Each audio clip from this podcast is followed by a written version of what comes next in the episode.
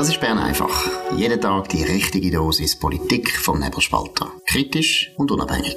Der Podcast wird gesponsert von Swiss Life, ihrer Partnerin für ein selbstbestimmtes Leben. Ja, das ist die Ausgabe vom 14. August 2023. Dominik Feusi und Markus Somm. Ja, die Grünen, unsere Lieblingspartei aus der Steinzeit, bringt eine neue Volksinitiative. Um was geht's da? Ja, das ist ziemlich ein extremes Anliegen. Die Grünen fordern eine Solaranlage auf jedem Dach, also auf, nicht auf Neubauten, auf jedem bestehenden Schweizer Dach und das bis 15 Jahre nach der Annahme von der Initiative. Ausnahmen soll es nur bei denkmalgeschützten Häusern geben und wenn ein Dach nicht für eine Solaranlage geeignet ist, also wahrscheinlich, wenn es irgendwie ein Dach von einem Häuschen im Eingang vom Gotthardtunnel oder so, ähm, es äh, soll dann aber ein bisschen eine Härtefallregelung noch geben, irgendwie so, ähm, wie die genau aussieht, ist aber noch nicht ganz klar. Genau, und was interessant ist, ist auch, es ist wirklich das ganze Dach gemeint, also man kann den nicht irgendwie beschiessen, indem dass man irgendwie einen Quadratmeter äh, Solarzellen äh, aufbauen, sondern nein, es muss das ganze Dach muss bedeckt sein mit Solaranlagen, weil das nur noch zeigt, dass man ein guter Mensch ist. Was auch noch wichtig ist, so eine Anlage kostet etwa 20.000 Franken. Ja, ja, ich weiß nicht, ich weiss nicht, was für ein Durchschnittseinkommen der normale grüne Wähler hat, aber für die grünen Wähler ist das offensichtlich gar kein Problem, einfach 20.000 bis 30.000 Franken mal schnell zu investieren für etwas, wo er auch beim tiefsten Strompreis nie reinholen würde. Und, Entschuldigung, alle Massnahmen, die die Grünen sonst vertreten, was die Energiepolitik betrifft, führen eher zu einem höheren Strompreis. Also auch das wird nicht äh, stimmen. Also man wird da wahnsinnige Investitionen müssen machen und das sind enorme Investitionen, selbst wenn man Subventionen abzieht. Es ist eine absolut unsoziale, aber auch unsinnige Idee. Ja, und noch zwei Aspekte. Einerseits, so eine Solarpflicht äh, hat das Parlament erst kürzlich abgelehnt. Gut, kann man sagen, man kann ja weiterkämpfen für eine Idee. Aber wenn sie den eigenen Interessen widerspricht, dann, äh, dann ist es natürlich schon ein bisschen komisch. Ich möchte einfach daran erinnern, ähm, zahlen wird das nicht nur von den Einfamilienhausbesitzern. Das sind äh, nicht die grünen, Teil auch grüne Wähler, aber das sind die grünen Nationalen. Nein, zahlen müssen vor allem Mieterinnen und Mieter. Und das ist dann schon extrem, wenn du schaust, äh, bei dem Mieterverband Schweiz, der ist wirklich halb rot und halb grün. Also zum Beispiel Vizepräsident Michael Töngi, grüner Nationalrat Luzern. Ähm, ja, das geht einfach nicht auf. Man kann nicht so tun, als sei man Vertreter den Interessen der Mieter und nachher klagen, die Mieter gehen auf und gleichzeitig eine Solarpflicht fordern. Das ist eine und das andere, was natürlich auch völlig ironisch ist. Wir haben, äh, glaube letzte Woche darüber geredet.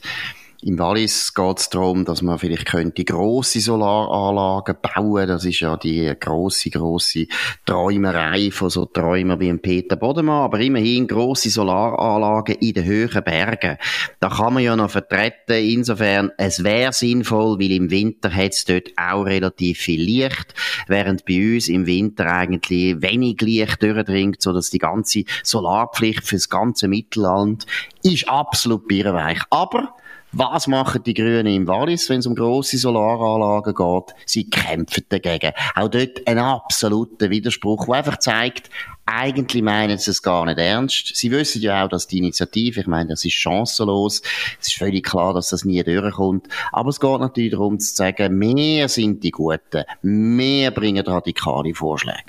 Ja, interessant ist einfach noch die Frage, ähm, ob es nicht auch in der Grünen Partei vielleicht ein, zwei vernünftige Leute gibt, die sagen, hey, Jungs und Mädels und welchen Geschlechts auch immer, das ist derart durchbürot, kommt, wir können eigentlich Außer bei der, außer bei wirklich bei der sektiererischen Fanbase, was es natürlich bei den Grünen auch gibt. Aber kannst mit dem eigentlich nicht punkten. So kannst du auch nicht Wahlen gewinnen. Genau. Der andere äh, Verdacht ist natürlich, dass die Grünen immer noch so operieren, wie sie früher immer operieren haben können. genau. Solange das UWEC eben noch in der Hand war von eigentlich faktisch linken Politikern, wie zum Beispiel auch Doris Leuthard, was die Energiepolitik betrifft, oder natürlich vor allem Simonetta Sommaruga. Dann hat man natürlich immer damit rechnen, dass Verwaltung kommt und sagt, komm, wir tun jetzt einmal äh, die Initiative sehr ernst nehmen und dann einen guten Gegenvorschlag ausarbeiten, so wie es bei der Gletscherinitiative passiert ist. Und nachher gibt's immer wieder genug äh, Leute in der bürgerlichen Mitte, die das nicht merken, was für ein Spiel da getrieben wird. Und so funktioniert es dann. Am Schluss hat man einen Gegenvorschlag. Aber das, glaube ich, passiert jetzt nicht, weil es UWEC ist nicht mehr in linker Hand. Ich glaube, da können sie lang hoffen. Ja, das ist so. Jetzt müssen wir noch auf eine zweite Geschichte ähm, eingehen, nämlich eine grossartige Aufarbeitung von der, vom Untergang von der Credit Suisse durch den Arthur Rutishauser in der Sonntagszeitung. Genau, wir tun jetzt einmal den Tagesanzeiger, besser gesagt Sonntagszeitung, wirklich über alle grünen Klee loben. Arthur Rutishauser hat das hervorragend gemacht, ist aber auch in dem Sinn, ja, darf man jetzt sagen, keine Überraschung. Er ist genau. einer der besten Bankenkenner und auch Bankenrechercheur in der Schweiz, hat schon lang, lang, lang sich den Namen erschrieben.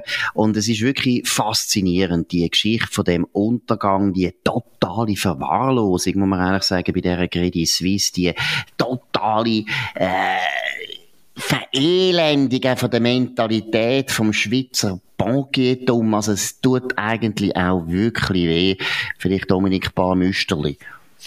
Ja, es, die Geschichte setzt eigentlich bei der Finanzkrise ein, weil dort haben alle das Gefühl gehabt, Credit Suisse mit dem Brady Dugan an der Spitze macht das unglaublich gut, oder? Ähm, und äh, ja, das ist auch so. Man hat, du erinnerst dich, man hat die UBS damals retten, man hat dort müssen irgendwelche Assets in eine Bad Bank hinein tun. Es ist dann nicht ganz so schlimm geworden. Der Bund hat auch dort Geld verdient, wie letzte Woche auch.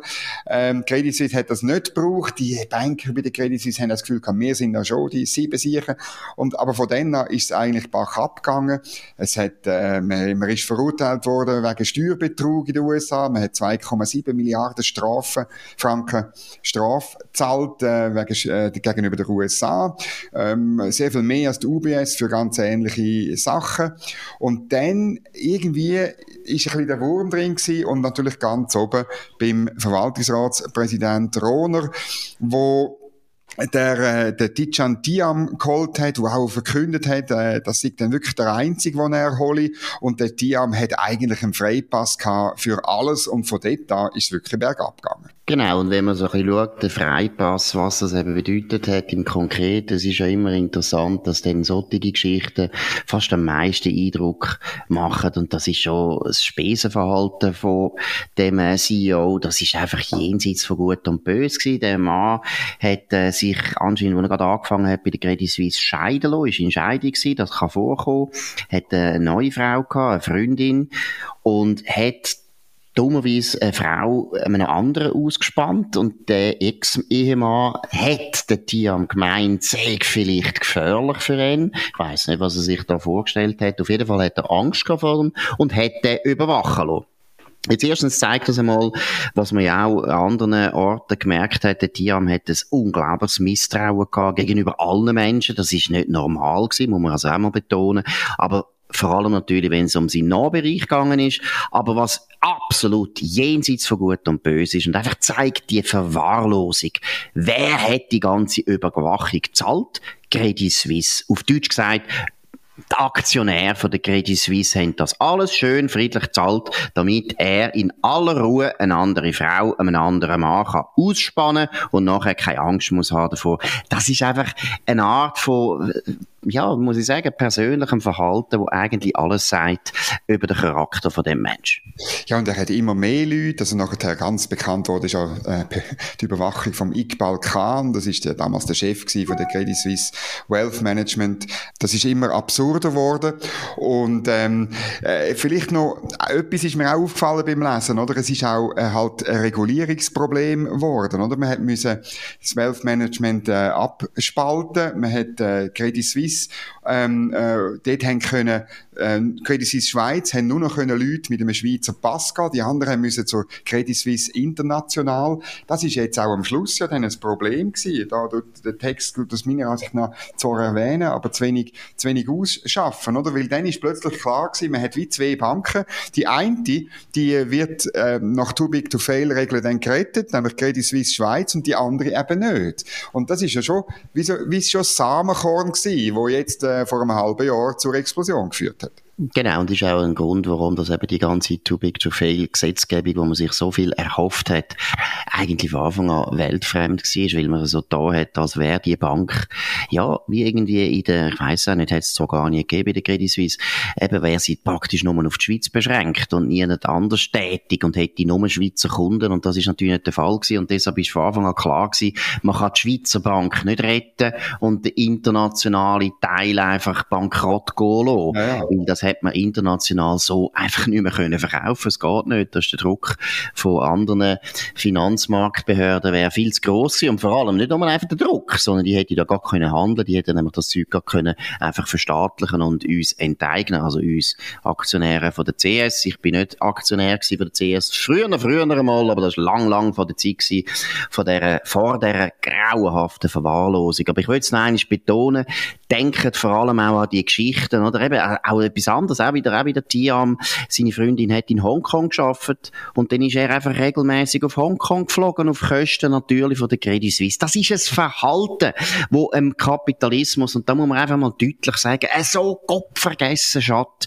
Ich habe nichts dagegen, dass Leute gut verdienen, die auf dem Markt enorm äh, Erfolg haben, die äh, höhere Renditen äh, erwirtschaften für ihre Unternehmen und für ihre Aktionäre. Gar kein Problem. Wirklich. Gebt denen viel Geld, gebt denen, was sie verdient haben. Aber die Spesenritterei, das fast kleinkarierte, ich meine, es ist auch kleinkariert, wenn man sieht, was der Tiam ja verdient hat, dann ist er noch so kleinkariert und muss der Detektiv zahlen lassen von der Firma. Das ist einfach eine Art, die nicht dafür spricht, dass man das Gefühl hat, der Kapitalismus sei eine gute Institution und das ist auch eigentlich das Hauptproblem an dem ganzen CS-Fall. Gut, noch, ja. ja, und ich will noch zwei Namen erwähnen, müssen wir schon noch. Einerseits, wie lange der Walter Kielholz, obwohl er kein Amt mehr hat, doch noch Einfluss genommen hat ähm, und, und seinen Nachfolger Rohner beschützt hat, oder? Weil er jetzt überall, wenn man ihn fragt, sagt er, ja, also er sei ja dann weg gewesen, wo die Probleme angefangen haben. Äh, das zeigt eigentlich der Text klar, äh, dass das nicht der Fall ist. Und der zweite ist der Sündenfall von, von einem anderen berühmten Mann, nämlich vom Severin Schwan, heute Roche-Verwaltungsratspräsident, wo offenbar der Nachfolger vom, äh, vom Rohner ähm, äh, installiert hat, ohne je mit dem geredet haben, nämlich der Antonio Orta Osorio, wo auch nur kurz geblieben ist, wo auch durch Spesenrittereien aufgefallen ist. Also das ist natürlich schon wahnsinnig, wenn man jemanden an die Spitze von einer weltweiten Bank holt und nicht recht mit dem geredet hat. Genau, und eben, was man gleich auch noch eins sagen, Urs Rohner, ich meine, das ist einfach wahnsinnig, was er als Präsident letztlich zu verantworten hat. Er, ja, also, da muss man auch noch erwähnen, dass der Name nicht ver ver vergessen geht. Man hört das nicht mehr so viel vom Urs Rohner, muss auch wieder mal betonen. Gut, gehen wir zu einem neuen Thema, und zwar um Panzer, Panzer, äh, Schweizer Panzer und Ukraine und so weiter. Immer wieder ein Thema. Da hat es eine interessante Geschichte gegeben, gestern in der NZZ am Sonntag. Dominik. Ja, für einen ist eine gute, relevante und interessante Geschichte der NZZ am Sonntag. Das ist selten geworden. Jetzt äh, hat man herausgefunden, wo genau die 96 Schweizer Leopard-Panzer 1 in Italien sich befinden. Die äh, rostet offenbar ähm, äh, vor sich hin, sind schon bald äh, kaputt. Sie stehen, und ich musste es nachschauen, im norditalienischen Villesse ähm, äh, sind dort auf einem Firmengelände von einer Goriziane äh, Firma, die äh, behauptet gemäß einem Video, man könnte die Panzer in 45 Tagen einsatzfähig machen. Da muss ich ein bisschen zweifeln, aber äh, wer weiß, äh, kommt darauf an, wie einsatzfähig genau. Und äh, was droht offenbar, ähm, ist, dass man die, weil sie so schlecht Weg sind, und eben das passt nicht so ganz zusammen, aber ähm, äh, weil sie so schlecht Weg sind, müssen wir sie möglicherweise sogar entsorgen, wenn man sie nicht ähm, will äh, ähm, äh, letztlich auf, auf Holland, glaube ich, verkaufen. Das ist die Idee gewesen. Genau, also in dem Fall, man kann sie jetzt nicht einmal mehr verkaufen. sie sind schon so kaputt. Ich würde mal gerne wissen, kommt das raus aus dem Artikel? Wer hat das eigentlich äh, verfügt? Welcher Bundesrat ist da zuständig gewesen, dass man Panzer auf Italien schickt zum Einlagern? Weil äh, also ich habe Italien sehr gern, aber Italien ist jetzt nicht das Land, wo man den Eindruck hat, das sind jetzt die, die am besten äh, Panzer einlagern. Ja, also, welchen Bundesrat kann ich dir nicht sagen. Aber es ist einfach so, dass man die wirklich nicht mehr gebraucht hat und dass man sie gleich noch das Gefühl hat, aber man könnte sie vielleicht als Ersatzteillager brauchen, oder? Und darum hat man sie, äh, sind, sind die faktisch dort gelandet, oder? Man, ähm, aber das ist schon sehr lang her. Und, aber äh, ich finde, die Geschichte ist wirklich gut, dass man herausgefunden hat, wo die stehen. Aber äh, was aus dem Text eben nicht rausgeht, ist, wie gut sind die wirklich zu Weg? Kurz vor dem Verschrotten oder sind es in 45 Tagen kampffähig zu machen für, für die Ukraine? Und äh, ich, beides zusammen geht einfach nicht. Genau, es gibt ja die Geschichte, dass äh, nach der Schlacht von Marignano, da sind ja etwa 10.000 Schweizer sind gefallen. Marignano ist ein Ort, wo es eigentlich nicht mehr gibt. Der ist in der Nähe von Mailand. Und da gibt es ein riesen, riesen Feld. Dort bin ich also auch gewesen, auf der Suche nach äh, unseren Vorfahren. Und es gibt wirklich immer die Legende, dass äh, die Bauern, wenn sie dort ab und zu gehen, gehen graben, immer wieder einen Knochen finden von einem Schweizer. Das stimmt tot sicher nicht. 500 Jahre lang bleibt kein Knochen in dem Acker.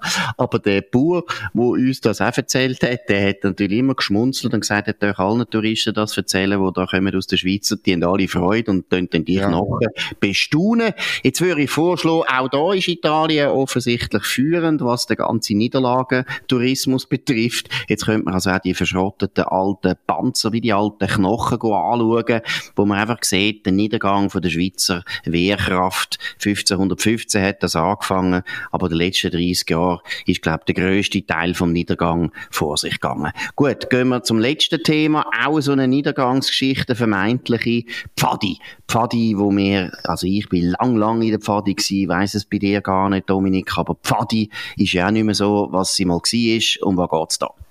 Ja, es ist letzte Woche ein Jamboree in Südkorea und ich selber bin nicht in der Pfadi aber meine Tochter ist in der Pfadi und sie ist auch in Südkorea gewesen und äh, es haben alle gelesen wahrscheinlich, die Meldungen, ähm, es ging ganz schlecht auf dem Lagerplatz, es sei wahnsinnig heiß und es kippen reihenweise Leute um und man hat zu wenig zu essen, hat es auch geheissen.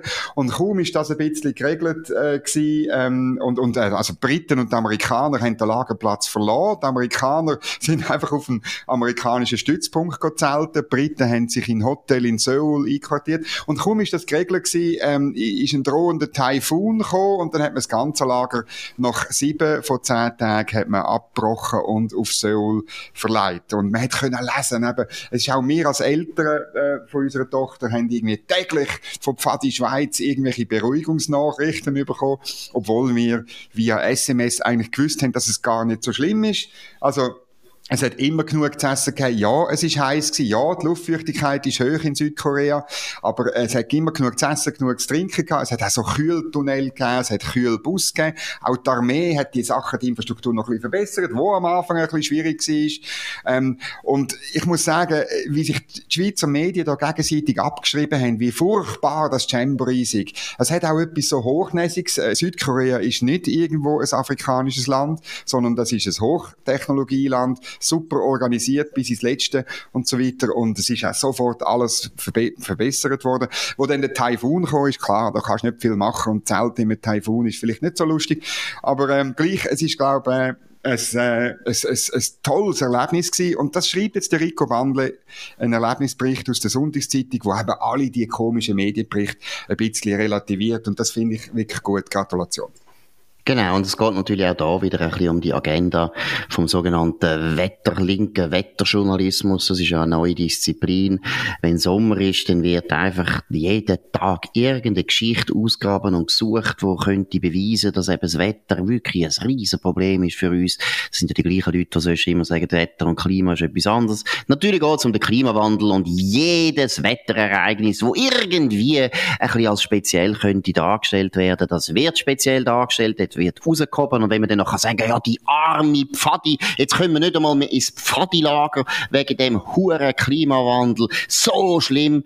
Dabei muss ich jetzt einfach sagen, als eben langjähriger äh, Pfadi-Mitglied, Kopfendeckel, was haben wir immer für Wetter, für verschiedene Wetter erlebt. Ich kann mich, das ist noch interessant, Sommerlager sind ja legendär in der Pfadi und ich kann mich wirklich an jedes Wetter, jedes Wetter vom Sommerlager erinnern und ich kann euch sagen, wir haben alles gehabt. Wir haben zwei Wochen Regen gehabt, wir haben zwei Wochen eine Hitze gehabt, die nicht mehr zu ertragen war, wir haben etwas zwischendrin gehabt, das Einzige, was wir nicht haben, ist Schnee. Schnee haben wir einmal im Pfingstlager gehabt, also Pfingsten hat es ab und zu auch Schnee gegeben. Also das ist alles äh, so die gleiche blöde, dumme Katastrophe, äh, Katastrophenlust, wo uns auch jetzt eben der letzte Sommer auch noch, auch noch tut, äh, vermiesen und wo auch äh, so eine, wie soll ich sagen, eben so eine unglaublich unglückliche oder unfröhliche Weltsicht darstellt. Also einmal hat man wirklich das Gefühl, Kopfendeckel, könnte die Leute nicht einmal wieder Freude haben, dass Kind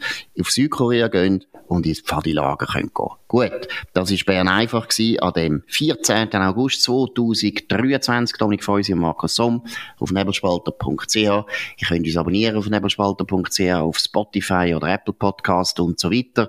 Könnt uns weiterempfehlen, redet von uns, könnt euren Bekannten von uns erzählen, könnt uns hoch bewerten, das würde uns freuen. Wir hören uns wieder morgen zur gleichen Zeit auf dem gleichen Kanal. Bis dann, eine gute Zeit. Das war Bern einfach, gesponsert von Swiss Life, ihrer Partnerin für ein selbstbestimmtes Leben.